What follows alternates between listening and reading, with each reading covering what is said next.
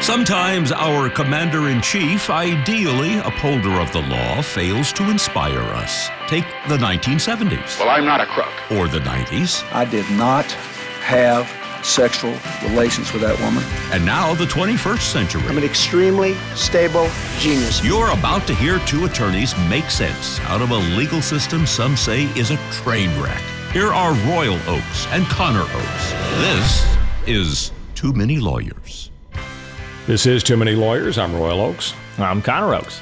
Well, Connor, this is not a slow news week in No. the legal world. Uh, we have some provocative questions Yeah. uh, inspired by the events of the week. Number one, did that doggone General Milley commit treason? I believe, don't you get to execute people if there are three witnesses? It's true, yeah. And there are a lot of witnesses to what he did.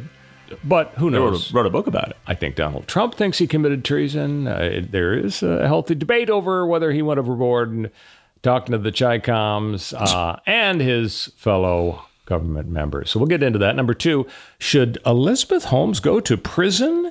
So Elizabeth Holmes, to remind people, it was the 19-year-old Stanford dropout who formed a company called Theranos, raised 900 million dollars from people like Henry Kissinger and Secretary of State George Shultz, all for in support of a technology that would detect a bunch of conditions, hundreds of conditions from one drop of blood. And there is not a happy ending to the story. We'll get into that. And finally, true crime wave time. Uh, will Robert Durst be executed? The guy who uh, now has been found guilty of murdering his friend 20 years ago so that the friend wouldn't talk about how he murdered his wife 40 years ago. It gets pretty convoluted, but there's so many other cases. There's the P- Petito case and the Murdaugh case and the Sussmann case. Uh, America. This is amazing. This is this is too many lawyers returning to its legal roots. Yes. Every single one of our major topics today has to do with whether somebody committed a crime for which they might get a long jail sentence or death. This is amazing. this is I- our, our most true to form episode in the multiple years you and I have been doing a radio show together. I, I think that Kamala Harris believes that our podcast is the root cause of, of true crime. I mean, Yeah, it's just probably, my guess. I don't know. probably.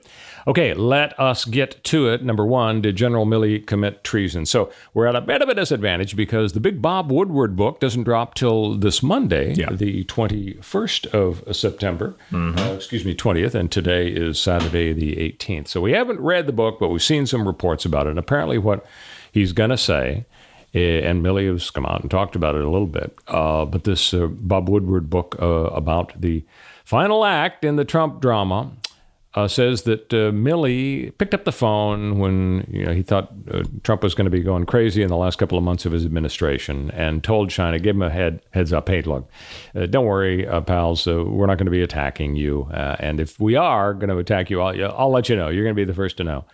Um, and so he also, Milley also said to his fellow generals and people in the chain of command, sort of the supply chain of, of a nuclear bomb, Yeah. if, if anything weird is going on, let, let's chat. And I think There's a procedure. You've got to go through me. Every step in this process has to be followed. You can't just shortcut anything. Even if the president says, who president? He says, I remind you, has the ultimate authority, et cetera, et cetera. I'm not saying I, as the Joint Chiefs of Staff, uh, the head of the Joint Chiefs of Staff, um, chairman, uh, have the authority to, to veto the president. I'm just saying you've got to go through all the steps, which includes talking to me and checking all the boxes. And when the president comes to you and says, uh, skip all the procedure and get out there and wag that dog, don't do it go through the procedure. So it, it, he is telling them theoretically to contravene a hypothetical order from the president. If the president were to say, skip the steps, skip Right. the procedure, don't tell Milley, just launch the nuke or whatever. Yeah, and Wag the Dog is is exactly what he was concerned about. And if you saw the was it Dustin Hoffman and Robert De Niro movie Classic about from the twenty years ago, Yeah, yeah, 30 And- almost. And, the Wag the Dog concept is that a politician in trouble for some reason wants to distract folks from his trouble, and so he does something. Creates Yeah. a, a disturbance that distracts people. The, the tail wags the dog. And is the Milley backwards thought that. Trump might do that, and a lot of people suspect that Clinton, when he bombed Libya. Bosnia, Herzegovina, Libya, Sure. whatever he did around the time of the Monica Lewinsky impeachment Right. Stuff, it was an attempt to distract a lot of criticism of him for that, for So- sure. And th- I mean, you could have something just like that, but is Trump the calculating politician who could create just small enough a sideline disturbance that it would really uh, confuse the pu- the American public, but not cause World War III. Do we t- do we trust that that Trump would, would be precise enough? Uh, Yeah, no, we don't know what he had in his head. We don't know what his capability level. We can kind of guess about that. Yeah. But uh, okay, th- focusing on what Milley did, uh, you could say, well, you know, he didn't really help China. He didn't give them our nuclear codes. Uh, maybe he even cut the chance of a preemptive strike because maybe China was going to attack us because things were so weird and up in the air, and they they sense vulnerability. yeah, this is after January 6th. There looks Well, no, like it was before also, I think. Oh, There was okay. some- yeah. But, I mean, here's the problem. I mean, those are the arguments for Milley. I think the problem is he, he appeared to exceed his authority, and we don't want anybody doing that, especially people in the military who have guns and can use them.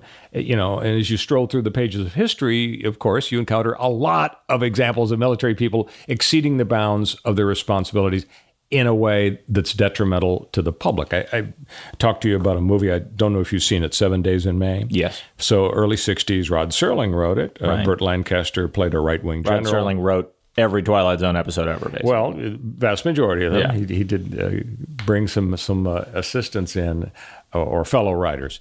Anyway, this movie Seven Days in May involves Burt Lancaster as a big right wing general engineering a coup to take over the federal government because the president, played by Fredric March, uh, was kind of a pacifist who had said, you know what.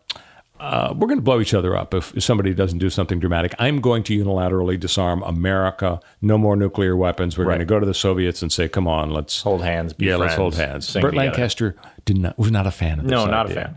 Now, the hero of the movie is Kirk Douglas. He played a colonel who was sort of helping out Burt Lancaster unwittingly, and he figures out what's going on and he blows the whistle. And spoiler alert, you know, the coup is foiled. Uh, that's the kind of thing that's happened throughout history. That's the kind of thing that could happen in American history.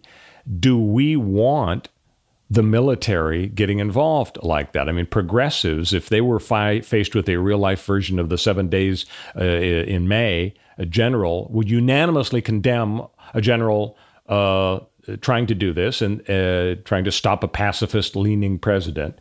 Uh, and yet they're unanimously applauding General Milley. And I'm ch- not sure you can have it both ways. I mean, do we really want the military running the show? Don't we want elected officials running the show? And if they do a bad job, we, we use our remedies, whether it's Yeah. impeachment or, or boot them out at the polling place. Yeah, I mean, of course, we want um, we want the elected officials to be making th- these calls and deciding, uh, you know, for example, when we go to war. But um, we have abdicated abdicated that uh, responsibility. Our our elected leaders decided that they wanted to throw their hands up and say that the military gets to decide. For example, when we go to war, when we use nuclear weapons, because uh, it's too d- politically dangerous. Uh, Well, what do you mean? I mean, LBJ was I mean- running I mean- the show. I His mean- military was supporting him. I mean that the method for determining uh, having our elected officials uh, determine whether whether we go to war is a declaration of war by Congress, and they've abdicated that responsibility because they hand over an authorization for use of military force in 2001, right after September 11. But they gave it to the president, not the generals. Exactly. They give it to the the executive branch, and that AUMF has been used as the uh, foundation for the authorization to uh, go kill people and, and drone strike everybody in the Middle East for 20 years now. And there's no sign that that's going to change. There's no indication that we're going to suddenly. But how is that pertinent to the question of executive versus general power? Because we're talking here about whether the general on his own should usurp the executive. No, you're right. You're right. I, I'm just indicating that generally our elected officials don't decide whether we go to war. And the president is no different than that. The president, yes, was the one who's granted the AUMF by Congress, but Bush is, is given that right to go to war. But once that machine started, there's been no indication that the you know you're the that the, the military is is not the one really making the decisions on the ground. Yeah, okay, Biden sets the the pullout from Afghanistan, absolutely, but after that, we drone strike a bunch of, of children in uh, you know in, in the public eye and still are killing people in the Middle East. That is a decision that it, it the military is making, and the military chain of command is deciding. Well, you know who who we blow up and when. Well, and, if the executive branch is very deferential to the military, Right. and they, they may be a and lot. the the more the the more deference that the president hands off to the military, the more they are insulated from the consequences politically, and they're going to keep doing that. In my view, it, the more they can delegate to the military, the better, because it is no longer 2001 or 2002 when politicians, especially uh, presidents, can beat their chest and talk about their their successes in the Middle East it's not going to get easy all of a sudden out there. And so the more that they can defer, the better. I, I really think that presidents and uh, Congress. Congress obviously gave it up 20 years ago. They're basic. Nobody they haven't declared war since what World War II or something. I mean, back when they had an AUMF to use uh, force in, in Vietnam and, and Korea, uh, they did basically the same thing that they did uh, in in uh, in Afghanistan. They basically just wash their hands of it and say, "Oh, that's not our job. We we don't have to declare war. We're just going to say you can use some military force over there, and here's some funding for it and all that." But presidents, I, I think now post 9/11, have done the same thing because it's been such an unbelievable quagmire. Okay, so let Nobody me ask wants you to be the face of Vietnam let or me Afghanistan. ask you this though: Is it possible that when General Milley's counterpart in China got that interesting phone call, Yeah. Um, is it Perfect possible that, that he could have gone to his pals, the dear leaders of, of communist China, This is it. Talking about the possibility of an attack by America on China? That was the topic of the Yeah. General Milley. Is it possible they could have said to each other, "That's really odd. What's going on? What does it really mean? Um, Trump might attack us. Maybe the best thing for us would be to do a preemptive strike, maybe Yeah. a big one, maybe a medium one, a little one. I mean, that's not inconceivable. It's Uh, not. Are you are you comfortable with Milley making that phone call, or would you, in retrospect, wish he hadn't done that? I mean, he. It's not like he doesn't have any job. If he had no job, his job is to advise the president. Right. That's all. His, he, he does not send troops into battle. Right. So it's not like he has no job. If he had no job, then who cares who he calls? It doesn't matter, right? But if he, Well, if he's got inside information, yeah, right. But he, he's he's not. He wasn't conveying that we know so of he's like a whistleblower. inside information. He wasn't saying Trump's going to his attack. personal opinion that Trump week. is really unbalanced and might do, do something wacky. But he didn't say it, that. He Mr. Xi, uh, I'll be there to help you. I don't think he said called up and said the American president is wacko, is weak, Mm-hmm. is going to do something uh, crazy. He in fact said things look bad out there, folks. Uh, America looks weak right now, but we are not going to go off the rails. We are not crazy. And I mean, if he had gone uh, out and given this speech in public, even though the joint chairman of the Joint Chiefs of Staff doesn't give speeches, but if he'd written an op-ed that basically contained the contents of what uh, uh, of of this call, that wouldn't have been a problem. I don't think. and I think a lot of people say he should have quit and gone public with his concerns. Uh, yes, but the the the the at the same time, there are a lot of people who say, well, you know.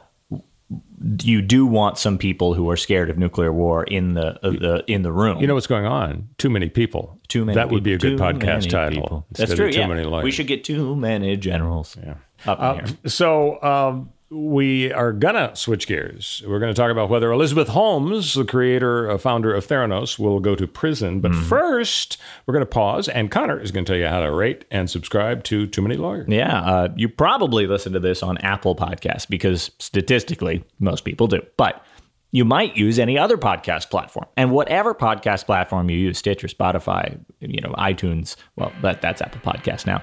Any of them, they all have a similar system. You can rate and give numbers out of five or stars out of five. You can leave little comments. You can hit the subscribe button to make sure that you get the episode pushed to your phone every week. Any of those things, rating and subscribing and leaving reviews, is very much appreciated. Uh, and it makes us feel good, which is why we do this. So please help us out and uh, click the button. We'll be right back.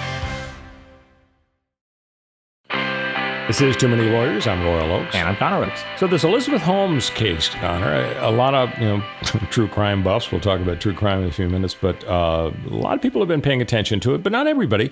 Uh, but it's a really intriguing case, and it just kicked off in trial in San Jose Federal Court, Northern California. And so here's the deal. Elizabeth Holmes was a uh, Stanford student at a, a bent for science, and as a sophomore, she dropped out when she patented a miniaturization of blood testing system and she formed a company based in Palo Alto, a startup called Theranos. She hired a guy named Balwani, who was a big tech guy, to, to help her run it. And they raised $900 million. She became the world's youngest billionaire. The value of Theranos soared to $9 billion. And what was Theranos all about? Well, it, we know that if you want to test for diseases, you let the nurse need a lot stick, of blood. Stick a needle in your vein in your arm, and she, she takes out uh, several tubes full of it and sends it off it's to a the very lab. uncomfortable process. A Yeah. lot of people hate it. People faint. People, you know, f- feel sick afterwards. Uh, pe- some people are sick so that they can't give a lot of blood. There's a real need, medical need, for to be able to do more tests with less blood. That's a big deal. and and it's you know it's a big uh, process to have the blood analyzed for hundreds of conditions. So along comes Elizabeth Holmes and she says, "Hey, good news! I've developed a system. One pinprick drop of blood from your finger." And I can tell you if you have 200 diseases or conditions from cancer to high cholesterol to HIV and so on, this is swell. Invest in my uh, product and, and buy it for your drugstores and your hospitals and so on. She was a, a, a charismatic person, an unusually deep voice, an intense stare. She wear, wears black turtlenecks just like Steve Jobs. She installed butter, bulletproof glass in her office. It was not butterproof, it was bulletproof. It might have been both. We don't know. Traveled by jet. You try to get through that glass with butter. and chauffeur and a chauffeur and security detail. Henry Kissinger and George Shultz were on the board. Uh, Senator Frist. Yeah, I think that should have been a clue, Leader. but sure, okay. And so the investors, the Walton family, 150 million bucks, Rupert Murdoch. Turns out it was all a big fraud, Uh, and so Mm-hmm. she got sued. The SEC filed civil charges against her. Specifically, the fraud was that the technology she claimed existed to be able to test uh, for an incredible amount of stuff with an incredibly small amount of blood from the patient, it just didn't exist. It was never there. It was a total scam on, oh, we'll She come up with a way to do this She would later. send the blood that was given to her out to other companies with more traditional methods and, and lie to people about it. Yeah. So the Wall Street Journal breaks the story in 2015. The big reporter runs a bunch of articles, then he ends up writing a book, and there's been a podcast and an HBO special and so on. Um, so now in 2018, Mm-hmm. God, the people Hammer- love crime. Oh, it's so Absolutely. So, the hammer comes down in 2018. The the government uh, indicts her and her boyfriend slash chief operating uh, officer Ramesh Balwani on charges of defrauding investors out of 1000000s Mm-hmm. and deceiving hundreds of patients and doctors, saying we've got this stuff, and the, she could go to prison for 20 years uh, based on wire fraud and conspiracy to commit wire fraud and so on. He- Here's the problem and the thing that makes it intriguing. They went through the jury selection process, opening statements, and now they've had a couple of prosecution witnesses. So the trial is only about a week old. The question is whether the government can prove she really knew the whole thing was a scam. Right.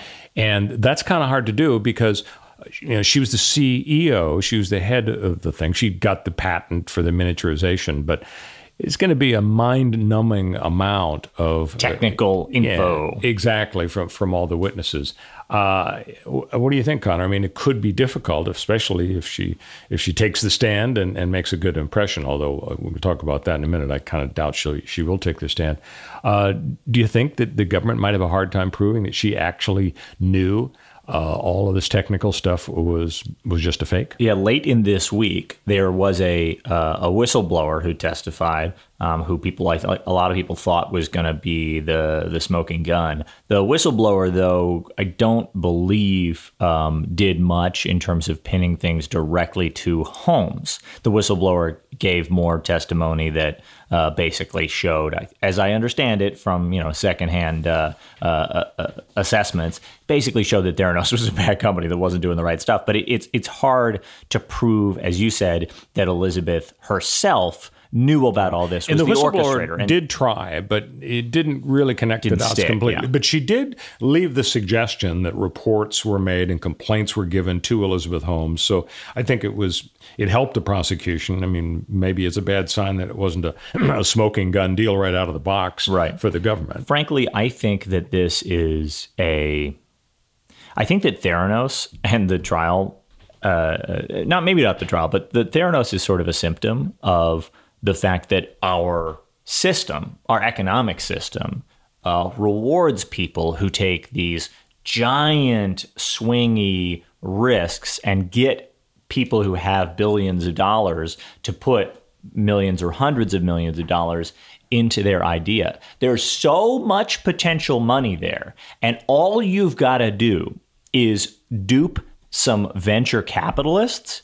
Venture capitalists aren't like Nobel Prize winners over here. They're On the not other hand, they have technical people to advise them as to They're whether just- to put down 150 They're million just bucks. finance bros. They're just finance bros. And if all you've got to do is convince a, a bunch of finance bros who sometimes talk to smart people that you're smart and that you're gonna, you know, figure this problem out and that you're ahead of the curve somehow. Well, if you're right, then the investors thirsty. really are stupid because, I mean, if you're throwing hundreds of millions of dollars around, I think if I were doing that, I'd make sure I had somebody who is not a finance bro, but is a PhD in, you know, blood testing yeah, to advise think me as to whether they this would've. works. But Yeah. th- this this case is the ultimate proof positive of the you know uh, how easy it really would be to be Bernie Madoff. Uh, you know, case like all you've got to do is provide some short term you know result or some return on on people's investment like Bernie did by handing out the money that people gave him earlier Right.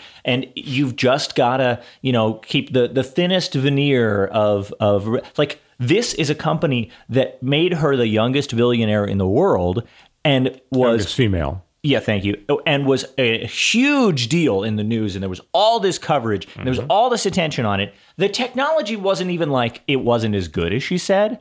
It wasn't even like it was, uh, you know, just sort of faulty, like it made mistakes. It never existed. There was no. Uh, there was no invention, no technology at the bottom of all of this. It was a complete scam. It's it is the ultimate proof that that that you know villains win.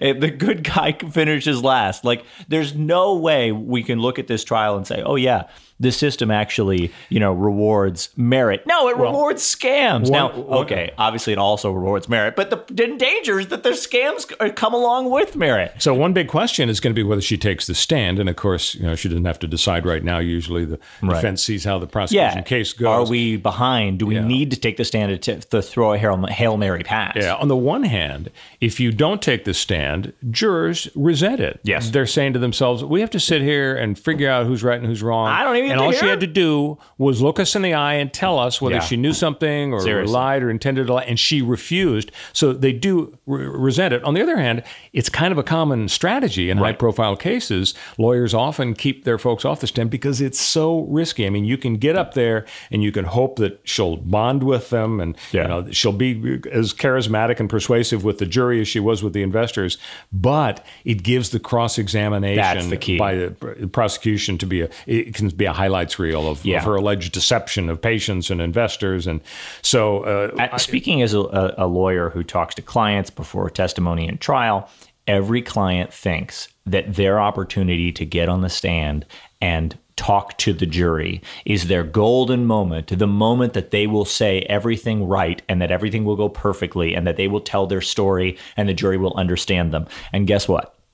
The direct examination, direct meaning when you are being e- examined, be questioned by your questions. friendly lawyer, that doesn't matter. That's a sideshow. It's a little preview of what what matters. As everybody who's watched a, a, a court TV show knows, they often just skip the whole direct exam in the, the TV show. They jump to like the last question of the direct exam, where the where the friendly lawyer says something like, uh, you know, some question that's totally leading, like, and that's why you were totally innocent, right? And the guy goes, yes, that's why I'm totally innocent. And you're like, why didn't the other side object to that leading question on direct? Whatever. And then they the the friendly lawyer sits down, and the cross examination lawyer stands up and goes, I got a couple of questions, sir, and then mm-hmm. eviscerates them. So that's the danger: is that every client, even the ones who are professional scam artists like Elizabeth Holmes, and you think would do so well on the stand, there's literally nobody better than Elizabeth Holmes on the stand. You know, trying to con people for her life. Like, imagine trying to put a con artist in jail. It's hard, right? They'll talk their way out of it to the jury. But even she, with all this pressure, she's going to get torn apart on the stand. Now, if you're concerned about Elizabeth during this highly stressful Oh, yeah. time, you should be happy to know that uh, she should be featured on Robin Leach's Lifestyles of the Rich and Famous because during the trial, Mm-hmm. she and her husband, William Evans, a hotel heir, Oh, are sure. living in The family needed more money. $135 million estate on 74 acres in Silicon Valley's Woodside town. The estate is named Green Gables, described on the website as an architectural masterpiece in nature's finest setting. Four pools, a tennis court, its own reservoir. it has its own reservoir, for God's sake. Previously, they'd been in a $5,000 a month apartment in the Russian Hill neighborhood of San Francisco. Um, So they're doing all right. I think they're they're going to hope that the jury doesn't doesn't know about this. I remember a trial I, I had a, years ago. Uh, it was against a dentist. It involved uh, his disability insurance, and every day uh, during the jury trial, he would show up in a beat up old VW Bug, or chug chug chug into the parking lot. well, uh, uh, the month, trial went on for a month, and two or three of the days there was no jury because we had arguments about motions and limine or whatever. And uh, on those days when there was no jury, he would show up in his Porsche. Nice. w- waxed and shiny and so on. And I thought, oh, that's pretty clever. Interesting. Yeah. So naturally, I would blurt out to the jury, "Hey, when you're not here, he did no, No, do that." But I thought that. about it. Can't it would have been nice. That's called Uh. What's also nice is that after this next break, we're going to talk about true crime wave in America. So Dun dun dun. Stick with us on Too Many Lawyers. This is Too Many Lawyers. I'm Royal Oaks. And I'm Connor Rose. So there is a true crime wave in America. I mean, there's this fascination. Yeah, a- and I, I like you identified. I sorry, I interrupt. I like you identified that this is a true crime wave in that it is a wave of coverage about crimes, media attention on crimes, high profile crimes, and I gotta say, I love it because I cannot overcome the fact that yes, media coverage of crime contributes to this mean world syndrome where everybody looks around and says, "Oh, my neighbor's going to murder me," and "Oh, it's a really scary world," and "Oh, we need more cops and and and lawyers and and judges and more enforcement and more prisons and and uh, that's the answer. And we just need more people with guns keeping me safe." Yeah, that's a problem with through the existence of true crime media. But I love it. I can't get enough of it. Well, we you know, all it's- can't get enough it- of it's it. It's funny. A lot of people are murder mystery fans. Yeah, and, you know, it's like Agatha Christie. They love to read the books, and now comes in the last you know generation, decade or so, podcasts that are focused. And and if you look at the most popular Serial is the hero, the one who yeah, started it all. People absolutely love it. Uh, and you know, in addition, you know, from- from OJ to Robert Blake to Oh, Michael yeah. Jackson and so on, people love their celebrities and, and these salacious stories and so on. Um, and we talked earlier in the podcast today about this Robert Durst case. I mean, you know, classic true crime deal. But there are a few additional ones going on right now. Uh, a lot of people are, are thinking about this Gabrielle Petito lady. She's a missing Florida woman. And if you haven't followed the story, what, what happened is that uh, about five months ago, or actually in June, I think, Gabrielle and her boyfriend, Brian Laundrie, started on a four month cross country trip to go from Florida to the national parks, end up on the West Their Coast. first mistake. Yeah. So a couple of months later in August, they're in Utah and things are not going well. Uh, cops report that they had an argument on the road. There was a physical fight. She was actually uh, deemed the aggressor by by the cops, and both of them tell the cops, "Look, this is like our mental health uh, break. It's not domestic assault." She was crying, said she suffered from anxiety. There's a video, of dash, the, Yes. the chest cam video from the cop uh, of the encounter talking to both of them. Yeah, so this is August, a couple of months into uh, into the trip. Now, late August, suddenly no more communications between Gabrielle and her family. The family no longer hears from her, so they're kind of worried. Uh, the fiance, Brian Laundrie, returns to Florida. The cops take possession of the van. The family is wanting to talk to the boyfriend and find out what the hell happened, and he's clamming up. Refers folks to his lawyer, uh, and he's you know, he's not being very helpful. So now cops want to question the boyfriend. Uh, and her family wants him him to talk. There were you know Instagram photos depicting this carefree nomadic van life, and so a lot of people started following it on uh, on uh, social media. But it sounds like you know who knows if we'll ever get to the bottom of it. Uh, but the the country can't get enough of this, and Yeah. you can bet there are going to be podcasts and Oh, of course. extensive uh, and of coverage course, all the this. most recent, uh, you know, development 18 hours ago, uh, as of this recording, his uh, attorney announces that his whereabouts are unknown. That Laundrie is on the lam. So my. So we the will plot see- thickens. Yeah, well, pl- the plot thickens. We will see. Uh, you know, up until I would say this point, uh, I am the kind of person who gives potential criminal defendants the benefit of the doubt when they don't talk to the cops, refer people to their lawyer. All of that, totally reasonable. In fact, it's what you should do. As an innocent person, do not give statements to the media. Do not give statements to the cop. Mm-hmm. Do not, I mean, obviously, if you can help find somebody who actually is legitimately just missing in the desert or whatever, tell people where, how, where to go look for this woman who's you know, wandering in the desert. But if uh, the circumstances are such that you're not going to save somebody's life by you know telling the the the ambulance crew where to go do not implicate yourself in a crime. And that's what but i'll, I'll say my legal advice uh, is also not to go on the lam do not go Looks on the bad. run Looks to the bad. point where your lawyer has to tell the press, "I don't know where my client is. His whereabouts are unknown. He's uh, running for the border or wherever." This is he's just going going." to this is going to double the interest in the case. Oh, And yeah. I, I, I don't know if you followed the uh, Steve Martin and Martin Short uh, miniseries. Only murders in the building. No, Only murders in the building. I'm uh, I'm watching every Tuesday. They drop a new episode. I'm I'm well into it. But the whole theme of it is that the nation is obsessed with true crime, and these folks in this building in New York are doing a podcast about a murder in their building. So uh, let me ask you this: did, did it possibly pop into your head, uh, maybe before this guy went on the lam, in the Gabrielle Pet, uh, Petito disappearance, that it was all a big fake for publicity? That they just wanted A balloon boy. likes? Exactly. Balloon boy. And so you you remember the balloon boy story. And i i uh, There was like a father who who built this weird yeah I, I, foily balloon. I can give you the like exact details 2009 Wow, okay. homemade helium filled Did you look this up before? We had the same thought. as if i would need to look this up Oh, okay, okay. so uh, the father has a a, a huge uh, helium filled gas uh, balloon shaped like a flying saucer. He releases it into the atmosphere above Fort Collins, and they claim to the police their six year old son Falcon is missing and he was trapped inside of this. They So should have known that the name was Falcon. That's very suspicious. it is. So the authorities confirm that this balloon reaches 7,000 feet during a 90 minute flight. Worldwide attention. The boy, Falcon, is nicknamed Balloon Boy. National Guard helicopters, cops are pursuing the balloon. It lands 12 miles northeast of Denver. The boy is not inside. It was reported Dun, an object dun. had been seen falling from the balloon. Oh, no. You know, tragic. Yeah, yeah. And they're searching later in the day. The boy's found hiding in the attic of the home where he'd been the entire time. Right. Boy, wait till your father gets home. Yeah. Oh, no, no, the father was behind it. So it turns out the parents planned it as a stunt.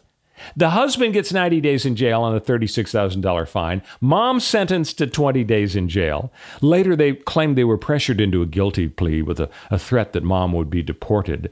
And then in 2020, get this for a, a little coda to the story, they're both pardoned by Governor Jared Polis. Love it. So Balloon Boy, yeah. I, I've never understood this, and I've always took took uh, taken Balloon Boy as like the ultimate example of how people will do anything for attention, Yes. even though there's no other benefit to them That's besides why I thought maybe Gabriel Gabrielle Petito, the poor yeah. lady's still alive. Yeah. I'm hoping. we all love. We would all love to hope on these things. You know, I would say, I would say that I- I'm I'm sort of torn on on these true crime stories because while a little bit it's like lascivious, like like uh you know appealing to our baser instincts, ooh titillating stories of murder and often you know romance and money and all these things that that are, are collide and it, as I said earlier, contributes to this notion that like, oh, the world is scary, and if only we just had more people with guns. But at the same time, maybe there is an element. And I want to hear what you think about this. Maybe there is an element to true crime media and coverage of high-profile cases that is actually kind of reassuring to people that okay there's not that much murder out there because when there is a big scary murder, we all look at it. We all pay attention to it. And so maybe uh, the world isn't that scary and maybe the rules are sometimes enforced. And as long as the right verdict comes down, uh, maybe the bad people do get what they deserve in the end. And do you feel like there's overall net in the society like more inflamed tensions or more like this is actually I guess I don't think that the reports on uh, true crime stuff or high profile cases like uh, Michael Jackson and, OJ and so on, I don't know that it plays with our heads so much. I think we, we give in to the, you know, the Roman era bread and circuses. People Right. want to be entertained. Yeah. Politicians know that. And so they entertain them and they Yeah. give them money and so on. But I, I think. I I think instead it's just a matter of you know, when you push all the buttons, when it's salacious, when it involves sex and race and, and so on, the interest is going to be generated. And I don't know that it, I mean, it, people basically, unless you've got a phobia, you know, you get into an airplane, you could crash, but you also know it's just not going to happen. It's Right. like you're not going to win the lottery. Yeah, you, you could uh, you get hit in, in a, a wreck. You just know it's not going to happen. So I think uh, no matter how much people hear about crime, true crime, I, I think they separate it from their own life. It's it's a lot of entertainment. I will say, having gone through the, the high profile wars over the years, I think there is a, a benefit to heavy reporting of big crimes because it teaches people how the legal system works. We learn about the Fifth Amendment. We learn about the fact that there's a civil case, but also a criminal case. OJ is found not guilty of murder, but but liable in the civil case Very true. for wrongful death, and a hundred other things about the system that is our system that we're all subject to. So in that way, it, it, it's a benefit uh, to to have. Man, this is a deep and interesting topic. I, I wish some sort of high profile litigator and legal commentator would write a book on this subject. If only or, or someone, have a podcast. Yeah, but That would work, too. How cool would it be to write a book? Yeah, that would be very cool. But think of all the ink that would be uh, Spilled. spilt and wasted. All right, it's time for guess the verdict. So this is our game show every single week. At the end of Too Many Lawyers, Connor is the contestant, and I get to be the Will Ferrell, Alex Trebek guy and ask uh, the question. Can't wait. Uh, these, this is a real case, and Connor will get to guess the outcome, and we'll see if he's right. Frederick James faced drug and weapons charges in federal court. He needed a way to pay his legal bills. Sure. So he copyrighted his name and then announced to the judge, uh, Your Honor, uh, because of the copyright, I'm entitled to a royalty every time my name is mentioned I in love court. it. The judge asked uh, what the per name fee amounted to. I guess the judge had a good sense of Yeah. And uh, Mr. James said, uh, It's $5,000 per mention. Sure, And he mentioned to the judge, he has a calculator there. The tab is now up to $151 million. Hey, you got to pay those bills. Get the bag. So he files uh, an action apart from his drug and weapons charge. He files Sure. an action for his royalties for the, his copyrighted name. I know this is a tough one, Connor, but who do you think won this titanic legal battle?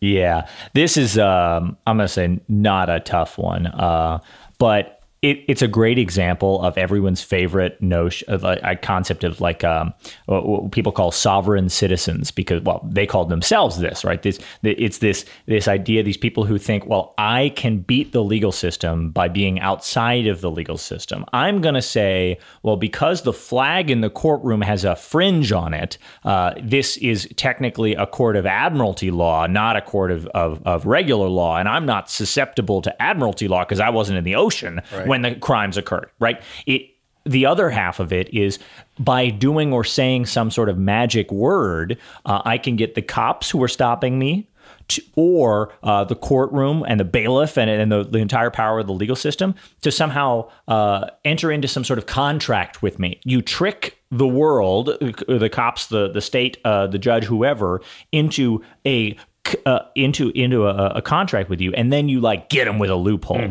It's this. It's it's. I, I'm not going to say brain disease, but it's a it's a brain problem where you think you're smarter than everyone else. You think you can beat everyone at their own game. You think you can change the rules, uh, and it literally never works. it literally has never worked, and will ne- in this one case that you just described, of course, will never work. Uh, you cannot trick the legal system into uh, So, accepting some sort of bizarre contract. Final answer. Final answer. Final Are you answer, Sure? this guy rocks. sure? Okay, here's the answer. You're right. But the judge did order Mr. James to undergo a psychiatric evaluation. So What a he nice got some free Free healthcare. psychiatric care. and that's what we want it. in this country is free healthcare, baby. Next- this is how I get it. I'll be a sovereign citizen. Next week, I'm going to tease the uh, guess the verdict topic for next week. It involves a funeral home with the world's worst marketing plan. That's next week on Too Many Lawyers. You have yourself a great week, and we'll see you then.